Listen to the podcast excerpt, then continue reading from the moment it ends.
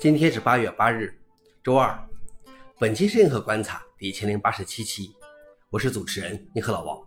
非常感谢大家对我受伤的关心。今天的观察如下：第一条，谷歌可能重新考虑在 Chrome 中支持 Jetpack SLR。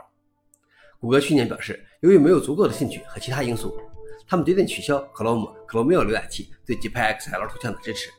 但苹果公司今年决定在其 Safari 网页浏览器中支持 Jetpack XL。社区建议谷歌重新考虑对 Jetpack XL 的支持。今天，对于该提议的追踪有了更新。谷歌要求相关开发团队的人员对此进行调查，以便进一步更新。消息来源 f o r e i g n i x 老王点评：我们将拭目以待，看看 Jetpack XL 支持是否会重返 Chrome 浏览器。第二条是 w i n d o w Maker 发布了三年来的首次更新。w i n d o w Maker 0.96于上周末发布，它是一款受 NextTab 图形用户界面启发的 X11 窗口管理器。这是该窗口管理器自2020年以来的首次更新，并没有特别大的变化。消息来源 f o r e i g n i x 老王点评：很多人没有用过这个窗口管理器，之所以提到它，只是因为我个人曾经特别喜欢这个窗口管理器。Window Maker 在当时看起来很漂亮，甚至就是现在看起来虽然不够炫，但仍然够惊喜。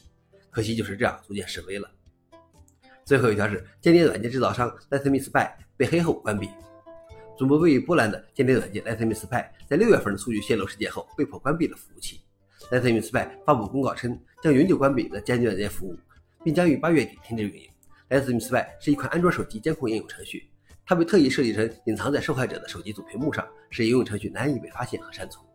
消息来源：TechCrunch。老王点评：这就像江湖偷东西的遇到了打劫的。以上就是今天的硬核观察。想了解视频的详情，请访问随附链接。谢谢大家。我们明天见。